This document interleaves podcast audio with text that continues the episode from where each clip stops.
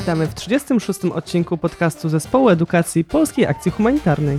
Mówić do Was będą Łukasz Bartosik i Asia Pankowska. Odcinek nazwaliśmy Czy w aktywizmie jest miejsce na dobrostan? Naszą dzisiejszą rozmówczynią jest Natalia Seata, ekspertka od zjawiska wypalenia w sektorze pozarządowym. Rozmawiamy o własnych doświadczeniach, ale i badaniach w tym temacie oraz indywidualnych, kolektywnych i systemowych czynnikach wypalenia. Zaczynamy. Dzisiejszy odcinek będziemy e, poświęcać kwestii dobrostanu w działalności aktywistycznej ze szczególnym uwzględnieniem tych aspektów antydyskryminacyjnych i globalnych, humanitarnych. Zaprosiliśmy do rozmowy Natalię Saratę, która jakby to nie, na to nie patrzeć jest ekspertką w tym temacie. Zajmuje się tym od y, kilku lat, a jednocześnie dla mnie jest też cudownie inspirującą osobą. Między innymi też dlatego, że łączy to ze swoim wieloletnim doświadczeniem antydyskryminacyjnym. Natalio, cieszę się, że przyjęłaś nasze zaproszenie. Bardzo dziękuję za zaproszenie.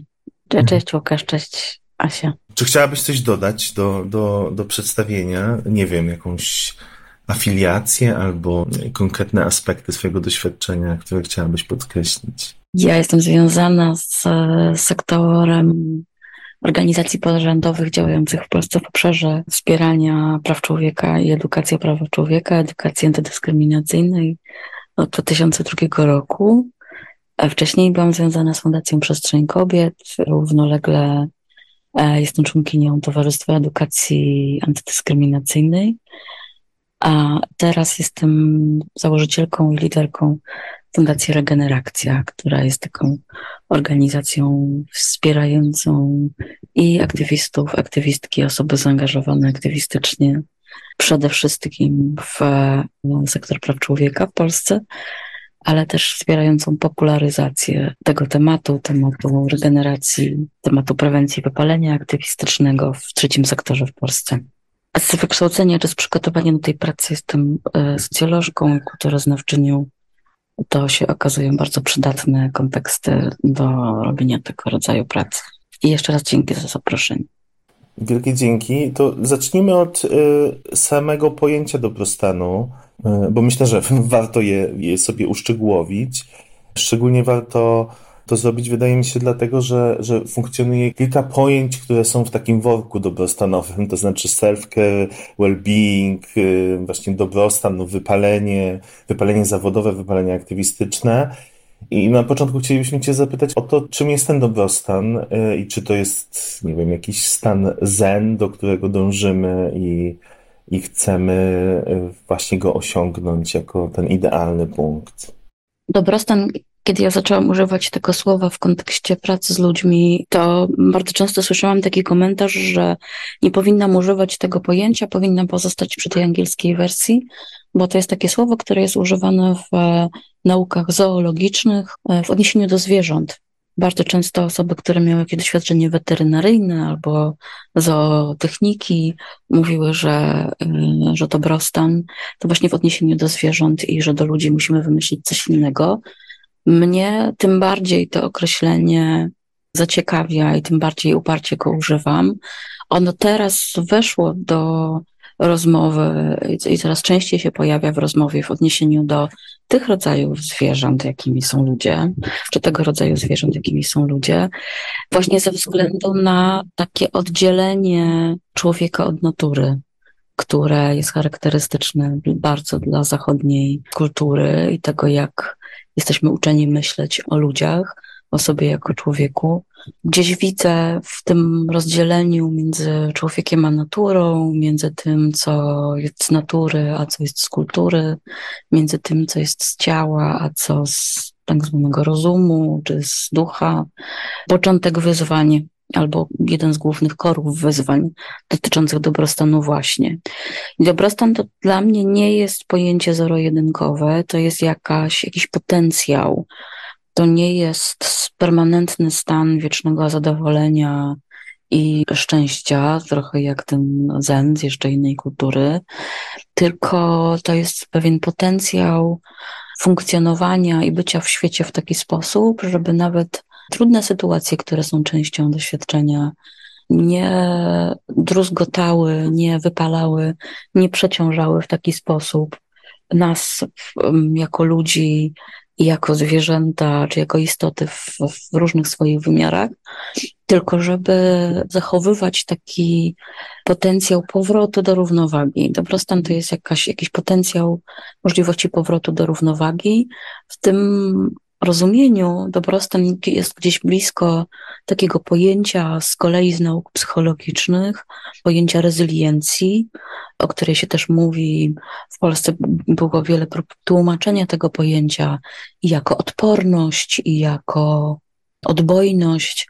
W odporności to pojęcie trudno jest w ogóle przetłumaczyć, bo w odporności pojawia się opór czy odpór, a rezyliencja jest bardziej takim pojęciem miękkim, bardziej jak odbojność, jak e, mi się to kojarzy z taką elastyczną gąbką, czy z jakimś e, elastycznym kablem, który nagięty powraca do pierwotnego stanu.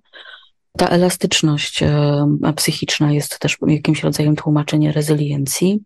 Więc temu dobrostanowi jest blisko do, do rezyliencji, do takiego potencjału powracania do równowagi, do takiego wyważenia i do siebie też w różnych wymiarach swojego funkcjonowania. Dla mnie osobiście dobrostan to jest takie miejsce, w którym czuję, że chociaż na przykład jest bardzo trudno w którychś momentach albo jestem bardzo zmęczona, to nie wyczerpał się mój zasób czy moja możliwość powrotu do formy, do takiej gotowości do działania, ale też możliwości odpoczywania nadal. Bo w dobrostanie nie tylko dla mnie chodzi o możliwość powrotu do równowagi z trudnego, ale też możliwość skorzystania z zasobu, jakim jest potencjał ciała do regeneracji i potencjał społeczności do regeneracji. A mnie bardzo ciekawi, jak wy myślicie o dobrostanie, Asia i Łukasz. Jeśli chodzi o samą definicję, to ja chyba nigdy się na tym jakoś bardzo nie pochylałam osobiście, ale na pewno mam takie poczucie, że ten temat jakoś wybuchł. I że oczywiście regeneracja to jest jakiś taki bardzo silny punkt, ale że w ogóle jakoś tak, że ostatnie kilka lat to ten temat po prostu się nagle pojawił wszędzie też jakby od jakiegoś dłuższego czasu jestem w sektorze i nie pamiętam, żeby 5-10 lat temu ktokolwiek robił takie warsztaty dla osób, a teraz to po prostu gdzie się nie spojrzy. Ja zastanawiam się, czy to interpretować optymistycznie, czy pesymistycznie, w sensie takim, czy to jest kwestia tego, że po prostu w końcu jest przestrzeń i świadomość i w końcu o tym rozmawiamy i jest, y, jest to zmierzanie w dobrym kierunku, czy wręcz przeciwnie, że jest tak źle, że nigdy nie było aż tak źle, że już w końcu musimy o tym gadać, bo już jest tak źle. I czasem się właśnie miotam między tym optymizmem a pesymizmem w, w swoim własnym postrzeganiu tego, ale podejrzewam, że masz pewnie jakieś dane i badania na ten temat, bo ja obserwując to mam wrażenie, że po prostu wszyscy o tym gadają, ale, ale też dużo się nie zmienia w wielu miejscach. Więc właśnie nie wiem, nie wiem, czy zmierzam ku optymizmowi czy pesymizmowi w tym, w tym dobrostanie w sektorze. Z mojej strony jakby blisko jest temu, co, co ty powiedziałaś o tej rezyliencji, o gotowości i zasobach do tego, żeby powracać, żeby regenerować się właśnie.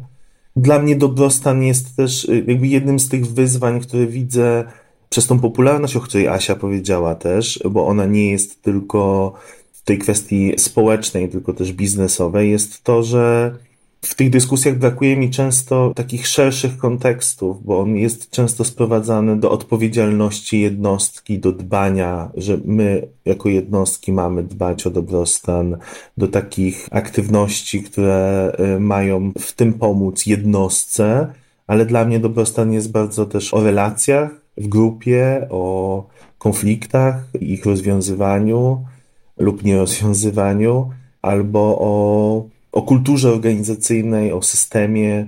W tym rozumieniu mam po prostu niedosyt jeszcze tych rozmów o dobrostanie. Natomiast y, duży przesyt y, do rozmów o dobrostanie tylko w takiej perspektywie jednostkowej, well-beingowej, właśnie odpowiedzialności jednostki za to. To, to jeszcze też dorzucę tutaj, że te rozmowy o dobrostanie są dla mnie takim trochę różnymi poziomami i stopniami. I pierwszym tym stopniem to są takie typowe prawa pracownicze, które w wielu miejscach, w wielu organizacjach, w wielu środowiskach nawet nie są zapewnione. I że w ogóle ciężko mówić o jakimś takim szerszym myśleniu o dobrostanie w takim kontekście, jak ty Natalio mówiłaś, kiedy w ogóle no, jakieś, nie wiem, podstawowe właśnie kwestie nie są załatwione, takie jak, nie wiem, urlopy, możliwość odłączenia się i tak dalej. Więc dla mnie też w ogóle temat dobrostanu jest bardzo związany z takimi działalnościami typowo związków zawodowych, myślenia w ogóle właśnie jakiejś takiej aktywności pracowniczej, a z kolei to mi się kojarzy, że to może być kolejna rzecz aktywistyczna na liście aktywistów, która może jeszcze doprowadzić do większego wypalenia i że nie dość, że walczymy jakby z jakimiś rzeczami na zewnątrz, to jeszcze wewnątrz trzeba walczyć i że to jest trochę jakieś takie perpetuum mobile wypaleniowe, że żeby wywalczyć sobie dobrostan, to trzeba się wypalić. I to mnie doprowadza znowu do trochę bezradności. Dzięki za te wątki, bo tutaj bardzo, bardzo ciekawe rzeczy powiedzieliście oboje. To, co tutaj się zbiega, to jest kilka różnych czynników. Jeden to jest taki, że w ostatnich latach społeczeństwo w Polsce, nie tylko w Polsce, ale będę się odnosić do, do tego konkretnego społeczeństwa, do tego języka i do organizacji tutaj działających, inicjatyw, to społeczeństwo doświadczyło kilku różnych wstrząsów, które wymagały nie tylko od organizacji pozarządowych czy społeczeństwa obywatelskiego, ale też w ogóle ludzi jako istot żyjących wspólnie i indywidualnie, dużej mobilizacji, większej niż zwykle. Więc w tym sensie to, co Asia mówi, że czy teraz jest tak źle, to o co pytasz, to myślę sobie, że doświadczyliśmy kilku różnych sytuacji nakładających się na siebie, w których mobilizacja, która jest też jedną z sił sprzyjających wypaleniu i taka długotrwała mobilizacja musiała i musi być bardzo intensywna. I jeden kryzys, będę mówić teraz ogólnie o społeczeństwie, który był doświadczeniem bardzo wielu osób, to była pandemia. Potem w krótkim czasie, po tym jak pandemia stawała się nową normą, i zdążyliśmy się jakoś przyzwyczaić, czy co najmniej część z nas, która mogła się przyzwyczaić. Dla dużej części społeczeństwa, przynajmniej na początku, kryzys na granicy polsko-białoruskiej, gdzie ta mobilizacja albo albo taka konieczność jakoś zakomodowania tej sytuacji, jakoś odniesienia się do niej, albo zadziałania wobec niej też była duża, a potem potężny kryzys związany z wojną w Ukrainie i potężna społeczna mobilizacja nie tylko ludzi, którzy działają w sektorze pozarządowym i są przyzwyczajeni czy do, do wolontariatu, do angażowania się, ale prostu ludzi ze społeczności, którzy wobec krzywdy ludzi podobnych do siebie, bo to jest jeszcze ten wątek, bardzo podobnych do siebie, e, zmobilizowali się i ta mobilizacja była ogromną falą społeczną i ta mobilizacja trwa do tej pory u bardzo wielu osób, a inne osoby zaczęły bardzo szybko, po kilku tygodniach albo po kilku miesiącach doświadczać intensywnych skutków bycia w stanie ciągle alarmowym i ciągle pomagania. I ja mam jakoś o tym takie myślenie, że jako społeczeństwo doświadczamy doświadczyliśmy w bardzo krótkim okresie kilku intensywnych fal długotrwałych mobilizacji i w związku z tym zrobiło się miejsce na mówienie o wspólnym doświadczeniu, w jakimś sensie formacyjnym doświadczeniu stanów długoterminowych mobilizacji i co za tym idzie też mówieniu o przeciążeniu i wypaleniu tym stanem mobilizacji.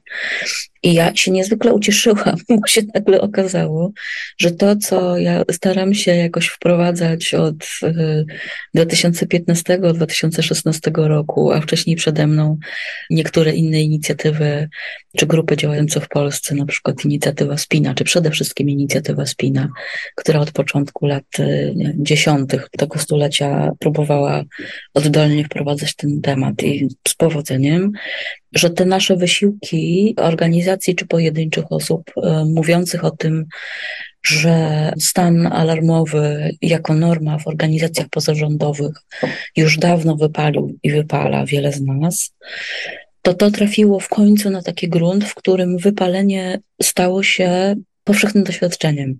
Wypalenie pandemią, wypalenie pomaganiem osobom uchodzącym z Ukrainy, wypalenie robieniem dobra w pandemii, czy pomaganiem innym ludziom, ale też wypalenie w pracy opiekuńczej, rodzicielskiej, wypalenie aktywistyczne.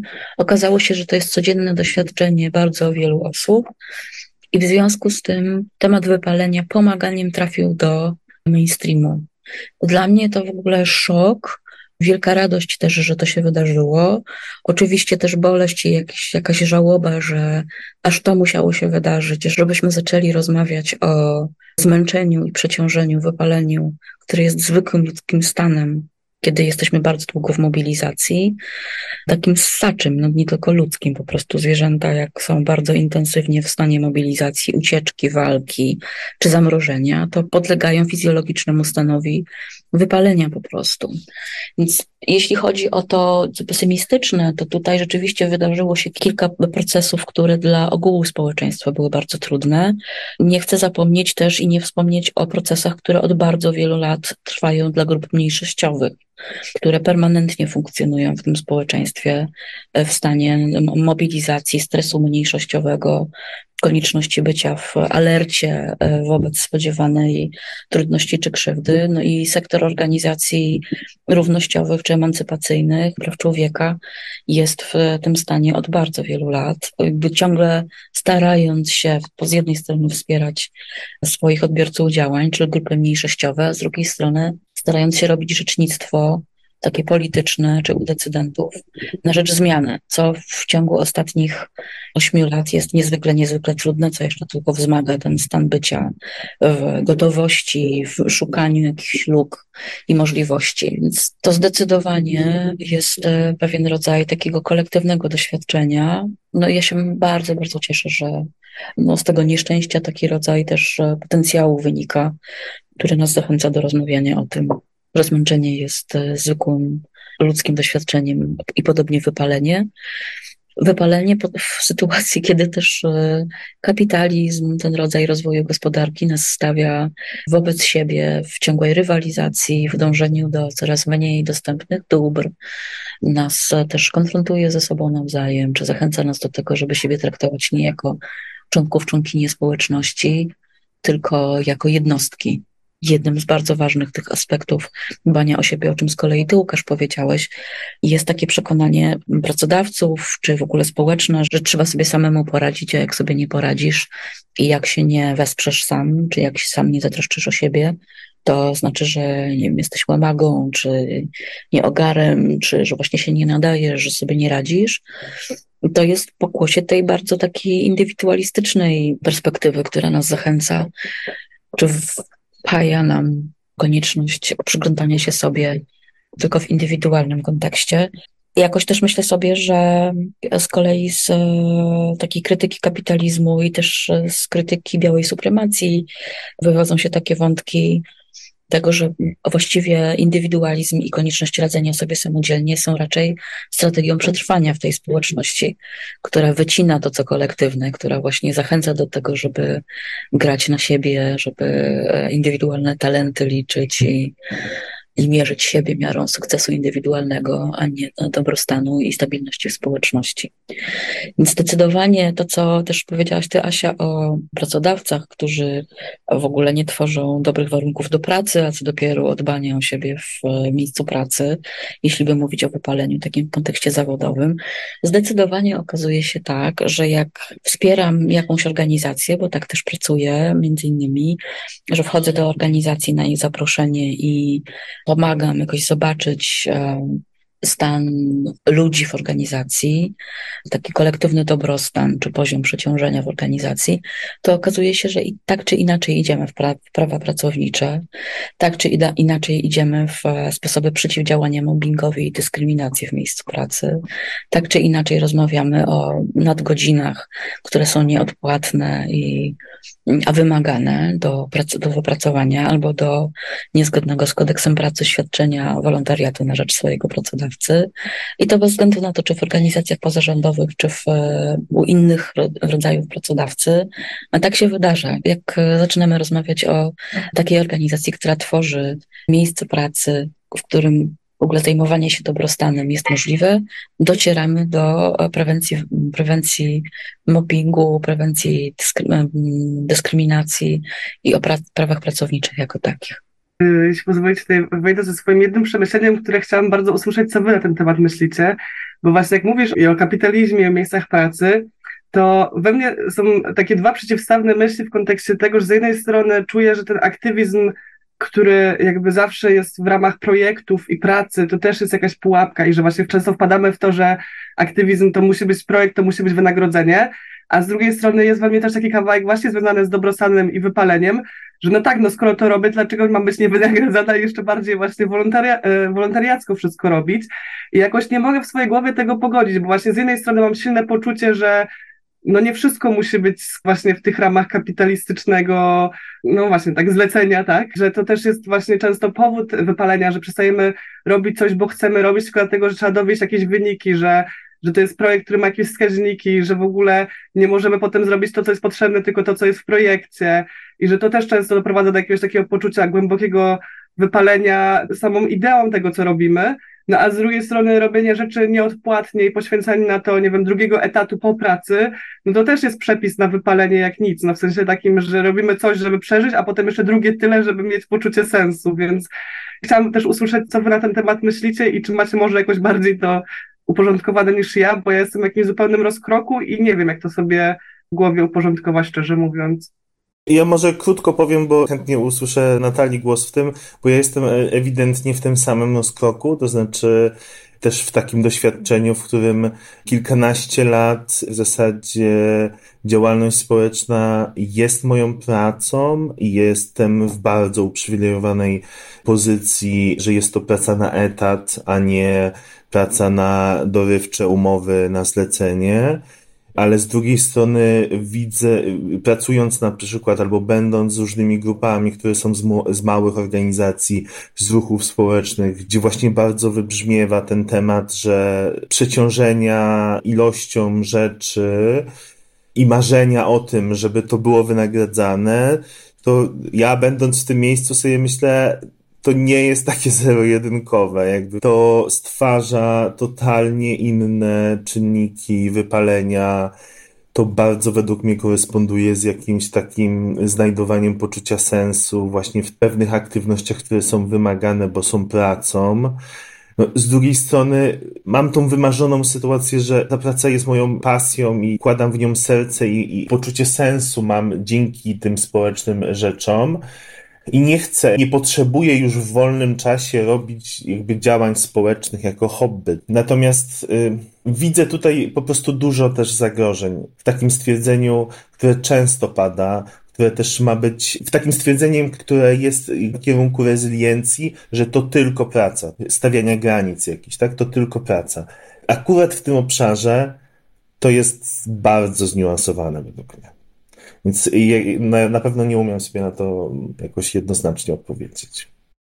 Mhm. Ja nie wiem, czy będę miała jakieś jednoznaczne odpowiedzi, bo ja sama w tym rozkroku jestem jako osoba, która robi to, co kocha. W, którymś momencie się musiałam pożegnać z robieniem tego, co kocham, bo to się zmieniło w absolutny koszmar. Nie dlatego, że, że ta jakaś moja misja, czy to powołanie, służba się zaktualizowała, wręcz przeciwnie, ale ja musiałam odejść, żeby zobaczyć, jak bardzo sama siebie zapędziłam w tak zwany kozi róg, zmuszając się i siebie samodzielnie szantażując i będąc też szantażowany, że przecież to jest to, co kocham i nie mogę z tego rezygnować.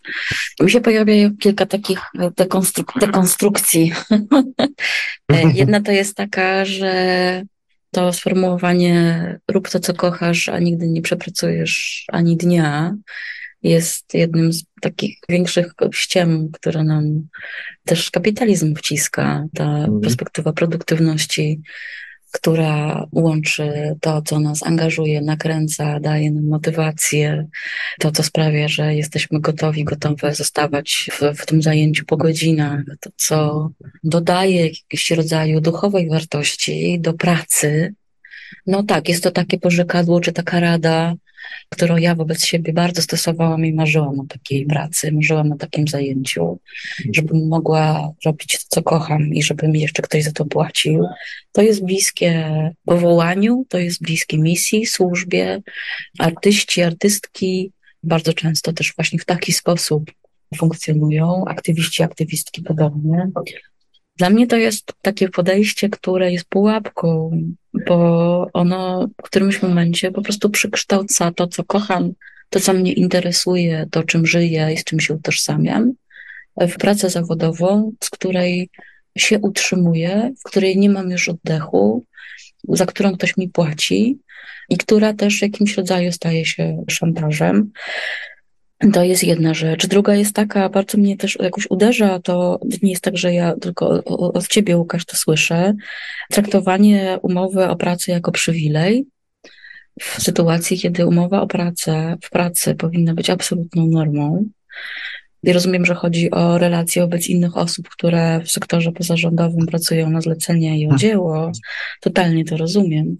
Ale też sytuacja w Polsce spowodowana sposobem przekształcenia gospodarki z e, odgórnie planowanej, centralnie planowanej na turbokapitalistyczną jest właśnie taka, że etat jest przywilejem, że etat jest tym, co sprawia, że możemy się czuć w miarę bezpiecznie, co samo w sobie jest jakimś rodzajem wynaturzenia, ale też myślę sobie o tym, jak e, sprytnie kapitalizm ujmuje, kapitalizm silnie połączony z białą supremacją, ujmuje sektor pozarządowy jako sektor gospodarki.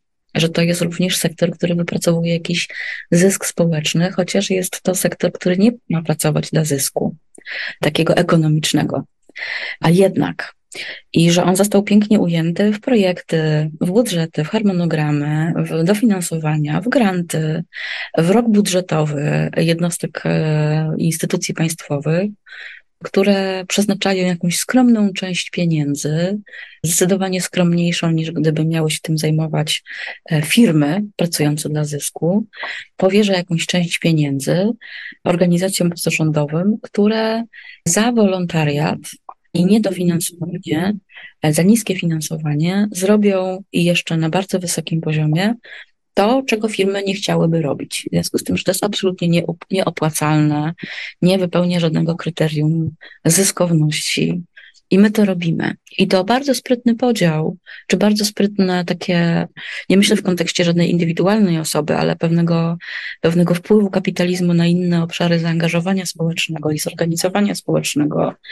Tam, gdzie firmom, instytucjom, przedsiębiorcom nie opłaca się realizować działań społecznych, to po pierwsze tak konstruujemy przekaz dotyczący tego, co jest rozwojem, żeby o rozwoju świadczyło PKB, czyli rozwój gospodarczy, ekonomiczny, a potem to, czego nie chcą i co się nie opłaca w tym rozwoju gospodarczym robić jednym podmiotom, powierzamy innym za cząstkę tego, za co inne nie chcą działać, żeby załatwiały za nas, czy za państwo, czy za społeczności sprawy, które są absolutnie w sercu każdego społeczeństwa, to znaczy potrzeby bytowe, praca z najbardziej potrzebującymi, wspieranie tych, którzy są w nieuprzywilejowanej albo po prostu w trudnej sytuacji. I w tym sektorze, w związku z tym, jak gospodarka jest ułożona i co jest jej celem, borykamy się z wiecznym niedoborem pieniędzy, w związku z tym, że rozwój jest rozumiany jako rozwój autostrad, budowanie przemysłu albo przemysłu kreatywnego, ujmowanie go właśnie w te wszystkie ramy tabelek budżetów, które dezaktualizują się po pół roku, kiedy to czekamy na wyniki konkursów grantowych. Ta projektoza jest też elementem ujmowania aktywności obywatelskiej w ramach kapitalizmu i nie ma się co dziwić, że ona jest mega wypalająca. I jeszcze, jak mówicie o swoich e, rozkrokach i tym, że to się nam nie łączy, to jeszcze musimy się borykać z tym, że sami mamy różne rozdźwięki, trudności w pogodzeniu jednego z drugim i że to jest też spychane do indywidualnych, wewnętrznych niejasności jednostki, a nie rozstrzygane gdzieś i nie dyskutowane na szerokim forum społecznym. Kto jest właściwie odpowiedzialny za to, że po pierwsze sytuacja grup potrzebujących, społeczeństw, które zostały najpierw wyzyskane, a potem porzucone, osób, które należą do grup, e, do których społeczeństwo jako takie generalnie nie chce się przystosować. Na przykład osoby z niepełnosprawnościami e, są wyłączone absolutnie, czy w, w ogromnej mierze z życia społecznego, w związku z tym, jak też rozwój gospodarczy jest widziany co jest opłacalne, a co nie, i kto ma kogo gonić. I to są takie pułapki, z którymi się wiążą potem indywidualnie, indywidualne próby rozstrzygnięcia tych dylematów. Jedna rzecz mi się z drugą nie łączy. Ja bardzo się chcę angażować, z drugiej strony Cieszę się, że w ogóle ktoś chce mi za to zapłacić. Z trzeciej strony, ale może aktywizm powinien być bezpłatny, więc znowu pojawia się poczucie winy na indywidualnym poziomie wobec wszystkich tych, którzy angażują się nieodpłatnie i to jest wolontariat, to jest prawdziwy aktywizm.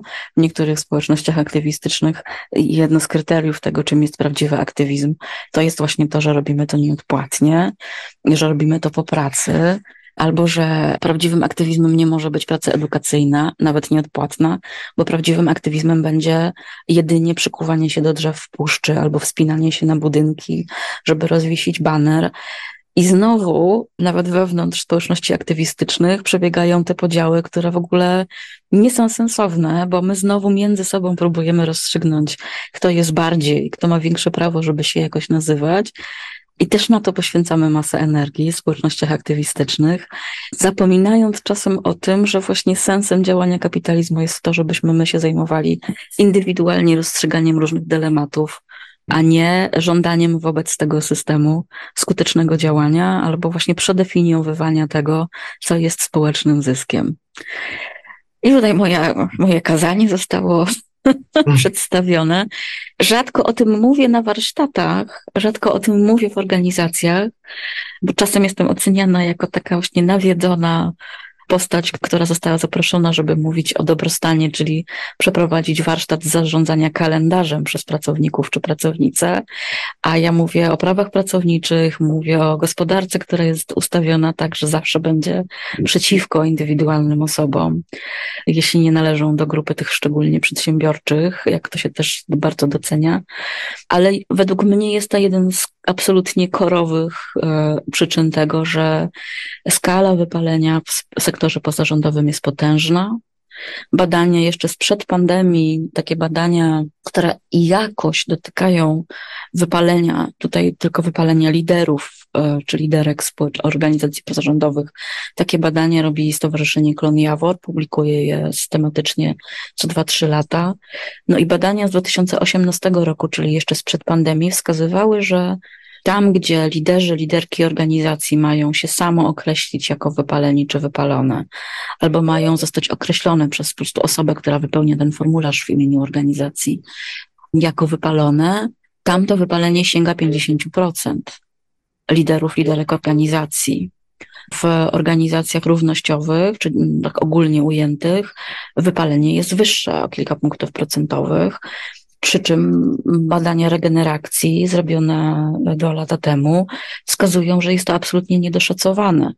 Nasze badania mówią o tym, że 75% osób działających w sektorze organizacji równościowych określa swoje doświadczenie bycia w tych e, i działania w tych e, społecznościach jako wypalające. Przy czym wypalenie rozumieją czy rozumiemy jako doświadczenie przeciążenia, utraty gotowości do działania, przy jednoczesnym podtrzymywaniu tego przymusu działania, utrata umiejętności odpoczywania, bo odpoczywanie też jest przeciwko kapitalizmowi przecież i przeciwko normie produktywności, jako objawy fizyczne, duchowe, psychiczne, poznawcze i relacyjne silnego przeciążenia stresem, silnego przeciążenia funkcjonowaniem w trybie alarmowym. Bo stres w ogóle jest spoko, on pomaga nam funkcjonować w codzienności. Natomiast jak te sytuacje kryzysowe, alarmowe trwają dłużej niż niedługa chwila, zwierzęta są przystosowane, czy ssaki są przystosowane, którymi jesteśmy, do znoszenia sytuacji przedłużającego się stresu w stopniu bardzo niewielkim w organizmach ssaczych, które są naszymi organizmami, reakcja stresowa to jest reakcja pod tytułem ucieknij przed lwem, albo dogoń zdobycz, albo uniknij niebezpieczeństwa. I to jest sytuacja, która może trwać, nie wiem, kilkanaście sekund, kilka minut, kwadrans, ale nie trzy lata jak często funkcjonujemy, albo nie 8 lat, jak za ostatnich rządów, albo nie 130 lat funkcjonowania osoby z grupy mniejszościowej w społeczeństwie, które jest opresyjne. Więc to wypalenie jest codziennym doświadczeniem, także w społecznościach osób, które działają w tym sektorze emancypacyjnym, czy organizacji praw człowieka, w edukacji antydyskryminacyjnej. Zdecydowanie tak, więc jest to bardzo, bardzo e, intensywne doświadczenie i ono się nie bierze z takiej indywidualnej nieogarnialności, czy z indywidualnych słabych sposobów radzenia sobie ze stresem, do czego też, żeby tak nie tylko piękny model rezyliencji odmalowywać Psychologia koncentruje się na indywidualnych sposobach radzenia sobie ze stresem, tym jak jednostka może nabywać rezyliencję i że rezyliencja jest jej zadaniem. Znowuż. Ja teraz czuję, że gdzieś odpłynęłam, więc chętnie posłucham też Was i co się tam w Was pojawia, jak o tym ja tutaj gadam. Dla mnie taka praca dotycząca wypalenia to poza pracą wzmacniania jest też praca rozmontowywania różnych schematów, których e, myślimy o sobie, w których też e, jesteśmy uczeni, żeby myśleć na przykład w zaangażowaniu społecznym. Mi się pojawiły dwa wątki, jak mówiłaś. Jeden to mówiłaś trochę też wśród wielu rzeczy ciekawych, które powiedziałaś, o wskazywaniu palcem aktywistów na siebie nawzajem. I tu się zastanawiam, no bo z jednej strony myślę, że wszyscy się zgadzamy i mówimy, że to nie jest, y, że problem nie jest indywidualny, a z drugiej strony jest dużo zinternalizowanych postaw, które też to nasilają, nie? I na przykład ja sobie myślę, że dużo tych presji jednak oczywiście jest z zewnątrz, systemu, ale też jest bardzo wzmacniana tym, jak osoby w środowiskach aktywistycznych wzajemnie na siebie oddziałowują. I też miałam takie doświadczenie, że byłam na takim treningu budowania wspólnoty, który prowadził człowiek ze Stanów Zjednoczonych. I spytałam go właśnie, czy widzi jakieś różnice na tym warsztacie między Stanami Zjednoczonymi a Europą, gdzie jak prowadzi te warsztaty od wielu lat. I powiedział, że w Stanach nie spotyka się z, tak często z tym, co w Europie prawie zawsze następuje na tych warsztatach, że ludzie wskazują na innych w grupie, że to oni nie są wystarczający, że to się dzieje notorycznie w, w europejskich warsztatach. Wprawdzie w Stanach to też nie jest tak, że tam wszyscy są tak cudownie społecznościowo, bo są bardziej skupieni na sobie, ale że rzeczywiście to wskazywanie palcem, że ty nie jesteś wystarczająco wspólnotowy w tym kręgu, to on mówił, że się dzieje notorycznie i to też jakoś rezonuje z moimi doświadczeniami w różnych środowiskach, że że to poczucie wiecznego udowadniania, że, bycie się, że jest się wystarczająco zaangażowanym, wystarczająco aktywistycznym, wystarczająco poświęconym sprawie, wystarczająco dobrym, że to jest jakaś ogromna zinternalizowana presja środowiskowa, która myślę, że też się może bardzo do tego przysparzać. I to mnie z kolei łączy z drugą, może trochę bardziej pozytywną e, aspektem tego, że jak ja sobie myślę, co ja robię, jakie narzędzia w ogóle staram się wprowadzać w swoim życiu, żeby właśnie jakoś sobie radzić z tymi różnymi rzeczami, no to dla mnie zaczyna być coraz bardziej na pierwszym miejscu nie to, co robię, tylko z kim to robię. I czy to środowisko jest dla mnie właśnie takie, w którym jestem w stanie sobie wyobrazić, że będziemy w stanie różne tego typu rzeczy adresować. Bo mam poczucie, że właśnie, nie wiem, jakieś takie w ogóle może robić rzeczy bardzo trudne emocjonalnie, zajmować się bardzo trudnymi sytuacjami, bardzo trudnymi tematami, ale z ludźmi, z którymi możemy też potem się, nie wiem, pośmiać, potańczyć i w ogóle jakoś upuścić temu. A moje doświadczenie jest takie, że w wielu miejscach ten ciężar jest taki, że, że nie można, że to jest wszystko takie super po prostu poważne i, i trzeba to tak po prostu z takim namaszczeniem poważności i ciężaru traktować, co jest po prostu dla mnie no nie do udźwignięcia już tak, też w ogóle to nie jest sposób, w którym chcę. I, I, że to jest dla mnie jakieś takie też właśnie związane z, z, no, ze środowiskiem, z internalizowanymi rzeczami też ze środowiska, w jaki sposób trzeba, tak, nie wiem, mówić o antyrasizmie, że nie można nie można zmierzyć na warsztatach e, e, dekolonialnych, tak? Że, że to jest wszystko strasznie ciężkie. Mogę szybko skomentować tylko? Bo mi się, jak mówiłaś, Asia, to mi się pojawiły taki wątek zresztą badań amerykańskich aktywistów, badaczy, badaczek, które przyniosły taki model tego, jakie są czynniki wypalające. Jedne z, ale takie najbardziej wyraźne wśród aktywistów, aktywistek, osób aktywistycznych zajmujących się prawami człowieka, czy szerzej sprawiedliwością społeczną to były trzy wątki. Jeden to były osobiste, własne czynniki, które sprzyjają takim postawom przepracowywania się, na przykład perfekcjonizm, nieumiejętność odmawiania, wyuczona też społecznie, to się też bardzo z płcią bardzo koreluje, albo niemożność czy niechęć, niegotowość do rozpoznawania emocji i wyrażania emocji indywidualnie, albo gotowość do przyznania, że mam jakieś potrzeby i że mogę je nazwać i że to nie jest przeciwko innym, albo taka gotowość, nastawienie na people pleasing, czyli jakby do że właśnie innym ma być dobrze, a ja tu jestem na ostatnim miejscu i tak ma być. To są te indywidualne czynniki. No też osobiste historie, które się przeplatają z historycznymi, funkcjonowanie społeczeństwa, w których trauma międzypokoleniowa jest ogromna i nieprzepracowana, a na przykład idzie w bardzo wysokie poziomy uzależnienia od różnych substancji, czynności, jak w Polsce. Bardzo duży wskaźnik osób, które pochodzą z rodzin współuzależnionych i to jest wynikiem nieprzepracowanej traumy np. II wojny światowej, czy głodu, czy biedy, różnych nierówności klasowych, z czym zachodnia Europa i Stany sobie bardziej poradziły, albo mniej to niektórych dotyczyło w tamtych miejscach. Drugi wątek to poza tymi indywidualnymi, to są to, co mówisz, y, Asia, normy aktywizmu i to, jak traktujemy siebie nawzajem. Czy funkcjonują wyśrubowane normy aktywizmu, które są zbliżone do militaryzmu? że aktywizm to jest walka, że aktywizm to jest wojna, że chodzimy na akcje, że wypalenie czy traumatyzacja, PTSD to jest order za dzielność, że ja wtedy zyskuję po prostu awans na, czy jak to się mówi, nie awans w wojsku, tylko jestem pasowany na generała czy generałkę tego ruchu. Także mam, wybijam się tutaj. Bardzo dużo w takiej narracji o aktywizmie jest militaryzmu, niestety, który się też w Polsce skleja z taką normą mesjanizmu, poświęcania siebie za sprawę, poświęcania siebie za wszystkich innych, z po prostu płonięcia na stosie sprawy, poza tym w walce na barykadzie. Jakbyśmy sobie rozszczelnili to, bardziej świadomie zobaczyli na to, jakiego, jakiej narracji używamy, jakiej ramy narracyjnej używamy do mówienia o zaangażowaniu społecznym, to tam zawsze jest walka, to tam zawsze jest strategia, która jest silnie pojęciem z wojskowości przecież, to tam jest taktyka i strategia, to tam są rany odniesione w walce, to tam jest bardzo dużo tego rodzaju wątków. No i jeszcze to, że jako społeczności aktywistyczne, czy społeczności organizacji pozarządowych, społeczeństwo obywatelskie, ale też indywidualnie oraz na poziomie systemowym i historycznym, na przykład to, czego nie umiemy, to jest e, komunikowanie o emocjach to jest e, konfrontowanie się i konflikt. To jest bezpieczne wchodzenie w konflikt.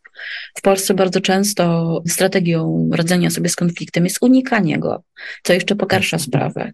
A jedną z najbardziej wypalających rzeczy w organizacjach czy społecznościach aktywistycznych jest unikanie konfliktu. Jest nierozwiązywanie konfliktu, o którym wszyscy wiedzą i próba poradzenia sobie indywidualnego z tym, że mamy kwas w powietrzu, doregulowujemy się, czy nasze organizmy się doregulowują do tego, że też w tej społeczności nie jest bezpiecznie, a mimo to mamy coś robić razem. I też taka znowu wychodząca z kapitalizmu norma, że mamy robić, żeby być razem że nie możemy nie robić, bo nierobienie jest nieproduktywne. I znowu w nierobieniu chodzi o pielęgnowanie społeczności, o bycie w relacjach, nie tylko w robieniu działanie na rzecz większej sprawy.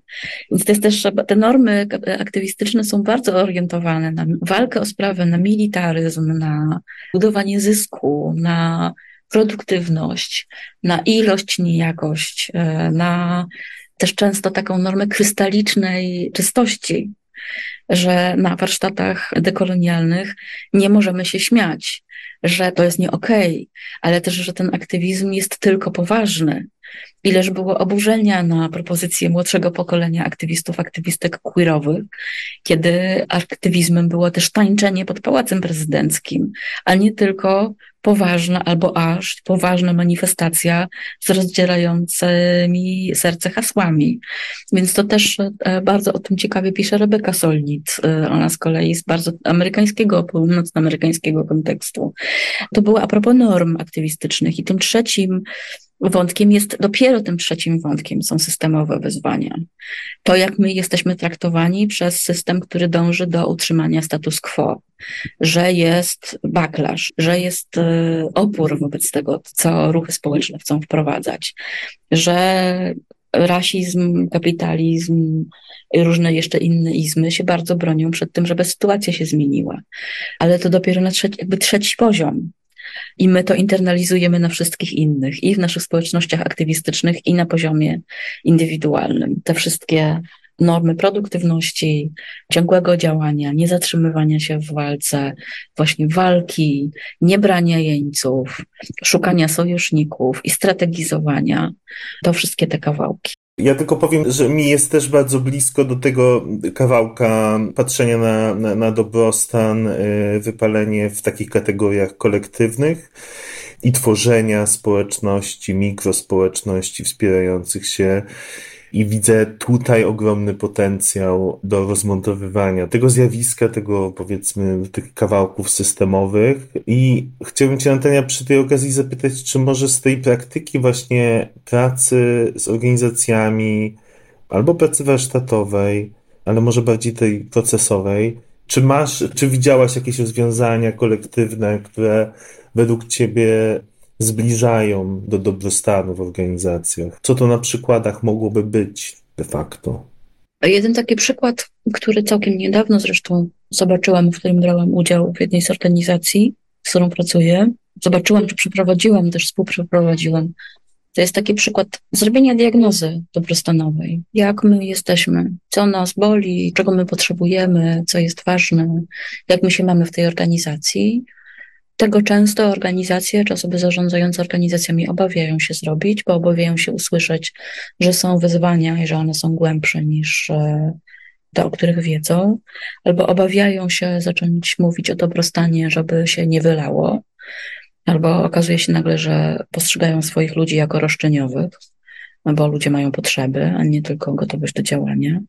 Więc zrobienie takiej diagnozy, sprawdzenie, jak my się mamy w takiej intensywnej pracy, czy to, co robimy, nadal odpowiada na nasze potrzeby, czy my się czujemy razem jako osoby działające w organizacji, czy się czujemy tylko jakimiś wysłannikami, albo właśnie nawet nie wysłannikami, tylko osobami najętymi do zrobienia rzeczy w organizacji, ale to, że to jest organizacja pozarządowa, nie ma żadnego znaczenia.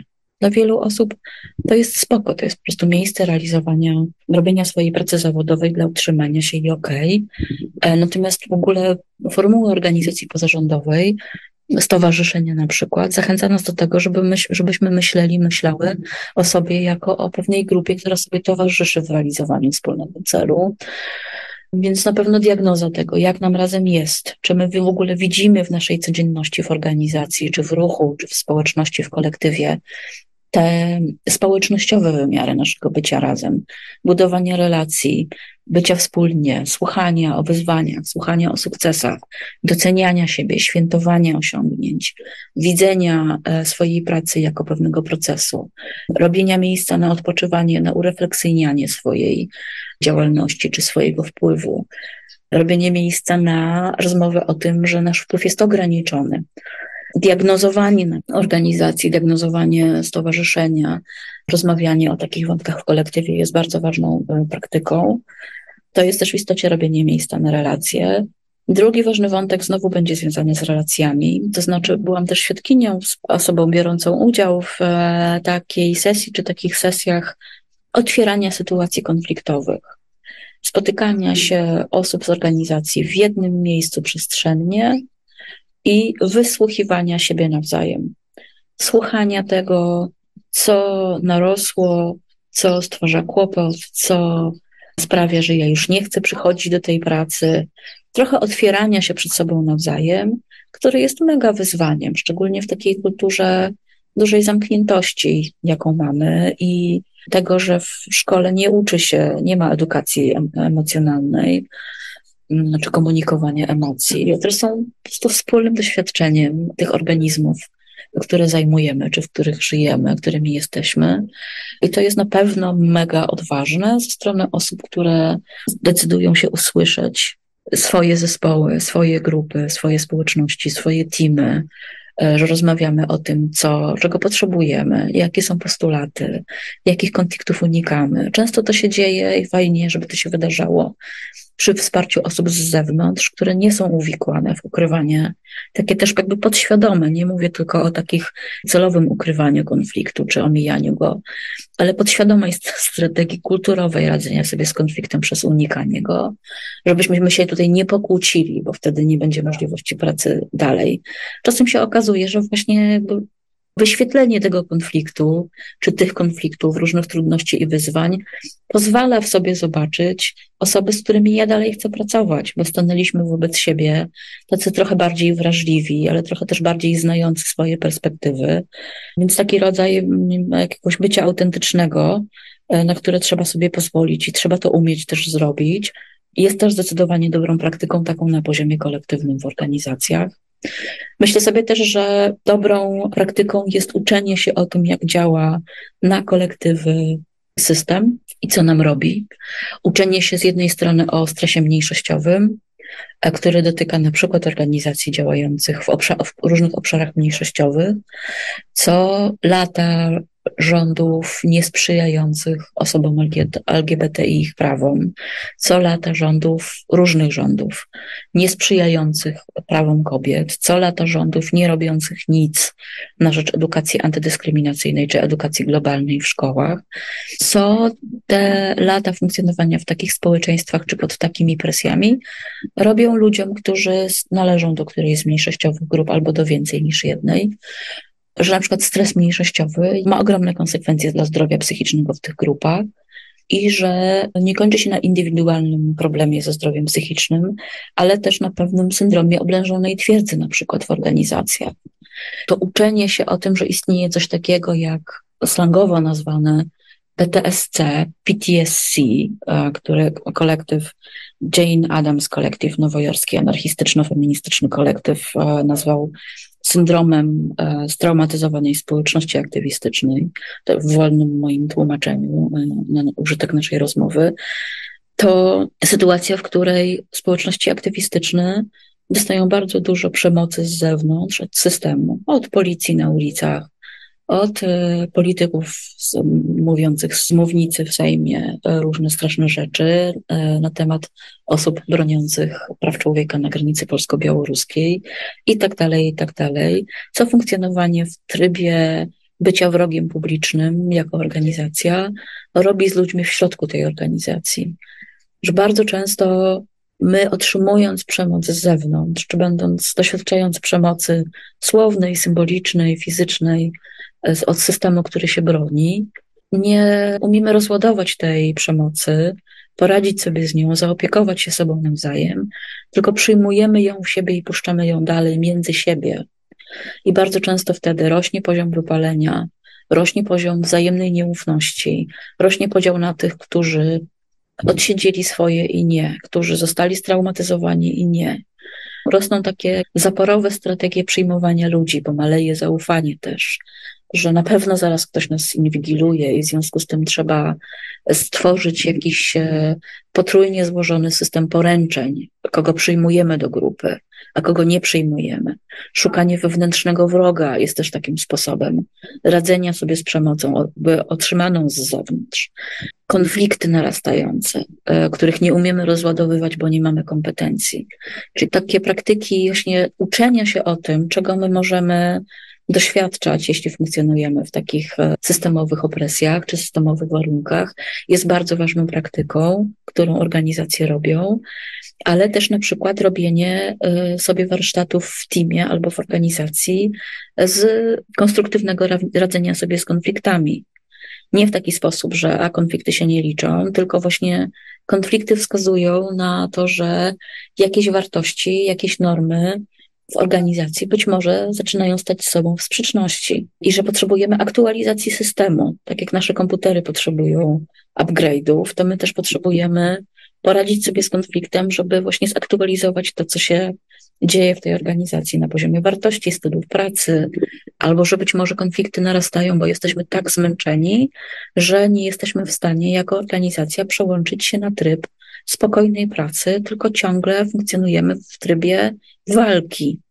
I jak funkcjonujemy w trybie walki, to raczej nie wybieramy, z kim walczymy, tylko walczymy z wszystkimi naokoło, bo nasz organizm indywidualny i kolektywny, dostrojony do siebie w społecznościach czy w kolektywach, w teamach, funkcjonuje tak, że walczy, że szuka wszędzie zagrożenia. I uczenie się o tym i uczenie się tego jest też bardzo, bardzo dobrą praktyką. Może różnym osobom przychodzić do głowy, ale jak to jest związane z dobrostanem? No w fundamentalny sposób, bardziej niż uczenie się zarządzania priorytetami i kalendarzami w organizacji.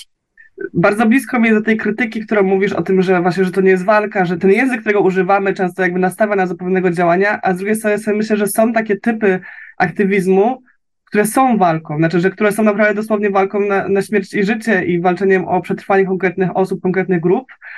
No i wtedy zastanawiam się właśnie, co z tymi grupami, nie? No bo łatwo sobie pomyśleć, że nie wiem, że, że warsztaty edukacyjne dla młodzieży, która jest bezpieczna, zdrowa i, i spokojna, może nie muszą być metaforze walki, ale z drugiej strony, no jeżeli ratujemy czyjeś życie na granicy, no to, to jak najbardziej ta, ta metafora przestaje być abstrakcyjna i zastanawiam się, jak tutaj nie ulegać też takim schematom i takim mechanizmom, no bo, bo tu rzeczywiście to nie, to nie jest metaforyczne, nie? To jest dosłowne.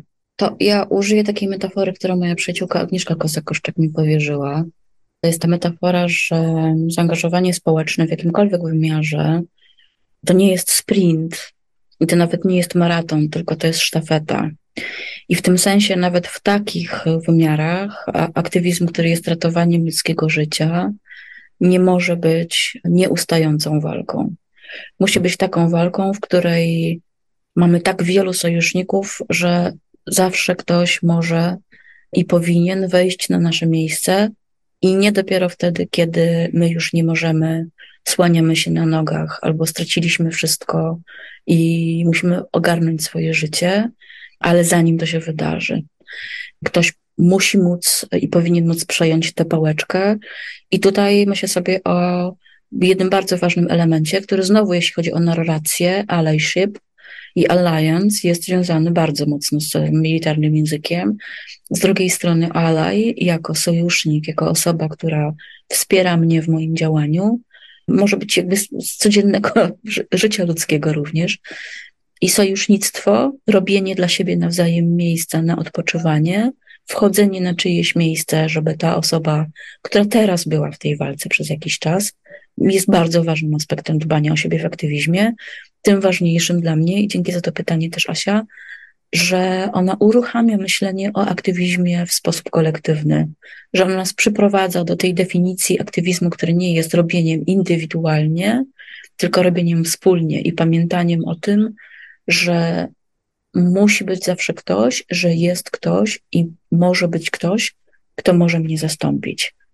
I to jest godzenie się z tym, przyjmowanie do wiadomości z jednej strony, że czasem ja muszę zrobić miejsce, żeby ktoś mógł wejść w to miejsce, żeby ktoś mógł mnie zastąpić, a z drugiej strony też czasem uznanie, ja jako masakrycznie zmęczona osoba będę stanowić raczej zagrożenie dla ludzi, którym pomagam, czy chcę pomóc, niż szansę na uratowanie. Jakkolwiek byłoby to trudne. Dzięki wielkie za to zwrócenie na to uwagę. Ja jeszcze chciałbym zahaczyć o inny wątek, który jest takim wątkiem, który w mojej głowie się bardzo układa jako, e, jako przecięcie pewne albo zahaczenie tych e, obszarów, którymi my się zajmujemy, czyli obszaru antydyskryminacyjno-globalnego i, i dobrostanowego. I będąc na różnych, y, w różnych przestrzeniach edukacyjnych z Tobą, wiem, że często korzystasz też z wiedzy, doświadczenia wypracowanej przez grupy uciśnione, grupy mniej uprzywilejowane, czarne społeczności. I to jest dla mnie w ogóle też ta, taki kawałek, który jest bardzo ważny, żeby, żeby wnosić to jak najczęściej. I chciałbym Cię zapytać tutaj o te inspiracje, y, o to, czego możemy się od tych społeczności nauczyć, co próbują nam powiedzieć, jakie głosy według Ciebie są mało widoczne, a powinny być jeszcze bardziej uwidocznione w kontekście y, tych doświadczeń i wiedzy wygenerowanej przez grupy opresjonowane. Rzeczywiście w moich poszukiwaniach źródeł materiałów, metod, inspiracji czy praktyk bardzo szukam w kulturach, które są nieuprzywilejowane, w związku z tym, że ten dorobek pracy zrobionej na rzecz przetrwania sytuacji funkcjonowania w ciągłym przeciążeniu i oblężeniu też jest bardzo duży. Ale zanim się skieruję ku bardzo mi bliskich, to też mówię z zastrzeżeniem, że jestem białą osobą e, żyjącą w Europie Środkowej, ku bardzo mi bliskim głosom czarnych, e, queerowych e, społeczności żyjących w Ameryce Północnej, tak zwanej, to chcę bardzo zasygnalizować głosy, które są mało widziane, chociaż znaczy i mało słyszane, chociaż wydaje się, że jest ich bardzo wiele. To znaczy głosy płynące raczej ze wschodu i to dalekiego wschodu. Głosy, które są przetłumaczane czy appropriated, czyli przywłaszczane e, jako mindfulness, jako uważność, a pochodzą z różnych wersji buddyzmu, czy takiej praktyki życia, w której mamy nie tylko umysł, który jest tym wyższym aspektem funkcjonowania i nie tylko intelekt, ale też ciało, i w których sam ten podział na ciało i umysł jest jakoś zaprzeczony, bo jesteśmy jakby całością, znowu bez binarnych opozycji. I takie podejście niebinarne jest mi z kolei bardzo bliskie i czerpię je z, ze społeczności, którym, w których też niebinarność płciowa jest rzeczywistością życia społecznego, która w naszym kręgu kulturowym została zaprzeczona i jakoś zamieciona w, w, w miejsca, w których ich nie widać, bo widać ciągle mało. Więc to, z czego korzystam, to jest niebinarne podejście, że jest ciało oraz umysł i że to są sobie przeciwstawne jakości. Jesteśmy swoimi ciałumysłami. To są też takie społeczności nie tylko z Dalekiego Wschodu, ale też z różnych społeczności których życie społecznościowe e, jest bardzo bliską praktyką, bardzo ważną praktyką, że jesteśmy nie ludźmi, którzy funkcjonują w naturze, tylko że jesteśmy wszyscy połączeni i nie tylko w takiej warstwie, albo nie aż w takiej warstwie, którą bardzo akcentują również mi bardzo bliskie ruchy klimatyczne, że człowiek jest częścią natury i że jest też sprawcą kryzysu klimatycznego w tej naturze, ale że też jesteśmy połączeni na różnych niewidocznych i niemożliwych do zwerbalizowania w języku sposobach e, z innymi elementami tej rzeczywistości. I tutaj i w kontekście e, takich połączeń między ludźmi, o których się też mówi e, w, w takim podejściu somatycznym, że się doregulowujemy, że się wyregulowujemy nawzajem, że kiedy funkcjonujemy razem, to się dostrajają do siebie nawzajem nasze układy nerwowe, nasze oddechy, nasze cykle miesiączkowe, które się do siebie nawzajem dostosowują oraz do faz księżyca.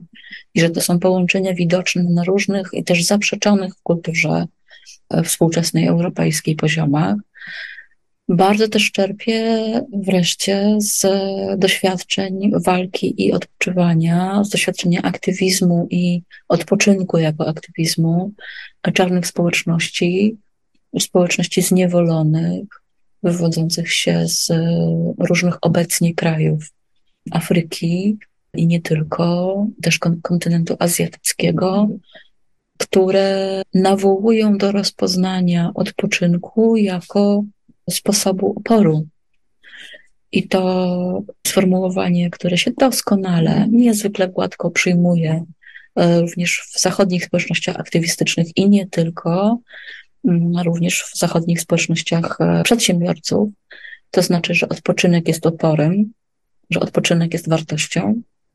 No to jest e, podejście, które się wiąże bezpośrednio z doświadczeniem funkcjonowania wielu pokoleń czarnych ciał, czarnych ludzi porwanych z kontynentów azjatyckiego czy afrykańskiego do Europy i przede wszystkim do, na wyspę Żółwia, czyli do obecnej Ameryki Północnej, które nie miały możliwości decydowania o swoich ciałach i o swoim odpoczynku, były absolutnie używane jak maszyny do budowania współczesnego kapitalizmu i dla których obecnie normą, z którą się spotykają, w codzienności jest to, że czarne ciała są leniwe i że czarni są leniwi. Funkcjonuje taki dramatyczny stereotyp, których odpowiedzią jest e, nasz odpoczynek, jest sposobem naszej walki i też składania hołdu naszym przodkom, którzy nigdy odpoczywać nie mogli, a na których e, e, pocie i krwi i na których ciałach jest zbudowany współczesny kapitalizm i całe potęgi imperia współczesnej Europy i, i Ameryki. I to jest coś, co ja staram się jakoś adaptować z ogromną pokorą. Jest to dla mnie duże wyzwanie, takie też filozoficzno-antydyskryminacyjne. Czy ja mam w ogóle prawo, żeby sięgać po ten dorobek? Na jakich warunkach? Co potrzebuję powiedzieć, co muszę powiedzieć, do czego jestem zobowiązana, żeby móc czerpać do pewnego stopnia jakoś uczciwie czy autentycznie z tego dorobku, jako biała osoba, która jakby z urodzenia ma ten przywilej białości, który się wiąże z bardzo ogromnymi ułatwieniami w funkcjonowaniu także jako trenerka antydyskryminacyjna, która jest biała i jaki rodzaj pracy emocjonalnej ja mam do wykonania, żeby móc e, też korzystać, e, czy żeby mieć prawo w ogóle korzystać z tych prac. Z drugiej strony też staram się bardzo tak też na spokojnie podchodzić e, do, do tego dorobku, tak żeby siebie też nie uwikłać w takie poczucie winy, którego osoby o kolorze skóry innym niż biały nie potrzebują. Bo to moje poczucie winy nie jest potrzebne. To, to, to, co może być potrzebne, to właśnie honorowanie tego dziedzictwa, oddawanie sprawiedliwości, nie stawanie w pierwszym rzędzie i nie mówienie o sobie, że ja to wymyśliłam, tylko za każdym razem podawanie źródła, za każdym razem podawanie tła tej praktyki czy tej inspiracji, za każdym razem informowanie, skąd ona się wzięła i na jakim opresyjnym gruncie musiała wyrosnąć. Bardzo Ci dziękuję za te słowa. Myślę, że to dobre zakończenie naszej rozmowy. Ja ogólnie złapałem się przed chwilą na tym, to tak trochę z procesu edukacyjnego i z procesów społecznych, że desperacko w głowie myślałem o tym, czym pozytywnym możemy zakończyć, albo jakimi radami dla osób słuchających możemy zakończyć. No ale się złapałem na tym, więc sobie pomyślałem, że, że, że to nie, nie, nie, to nie ten moment, to nie to miejsce, to nie, nie ta strategia. Czy jest jeszcze coś, co chciałabyś, żeby wybrzmiało w kontekście dobrostanu w działaniach społecznych, Y, aktywistycznych, antydyskryminacyjnych, edukacyjnych, humanitarnych? Czy jest coś, co jest za mało słyszalne wciąż? Oprócz oczywiście tych wszystkich rzeczy wspaniałych, które, które już, z którymi się z nami podzieliłaś. Na pewno to, co chciałabym docenić, jeśli osoba słuchająca nas pojawia ci się opór na jakiś wątek, który tu się pojawił. Pojawia się, a ja mam inaczej, a ja nie rozumiem tego, to bardzo, bardzo chcę to docenić, bo myślę, że to, co jest ważne, to to, że nie ma jednej odpowiedzi i to znowu jest bardzo z kulturowego trudne do zaakceptowania, że możemy mieć różnie. Bardzo się cieszę, jeśli no, coś nie ma już zgody, bo coś się pojawia, co tylko zwiększa to pole refleksji, które mam o aktywizmie i przeżywaniu tego aktywizmu świadomie. To bardzo, bardzo bym się ucieszyła. A druga rzecz to jest taka, do czego zachęcam, także samą siebie, to do zadawania sobie takiego pytania, czy sposób, w jaki ja czy moja grupa robimy to swoje zaangażowanie codziennie, czy to jest sposób, który odzwierciedla wartości, czy wizje i marzenia o tych światach, które chcemy widzieć w przyszłości. Czy to, jak dzisiaj działam, jak dzisiaj działamy, robimy, nie robimy, jest tożsame czy bardzo podobne do tego, co chciałabym, chciałbym, chciałabym widzieć w tym, o czym marzę na przyszłość. I jeśli tak, to wielkie gratulacje, bo to znaczy, że tworzymy już teraz ten świat, robiąc ten aktywizm też między sobą i wcielając te wartości, a nie tylko orientując się na to, że w przyszłości one będą realizowane.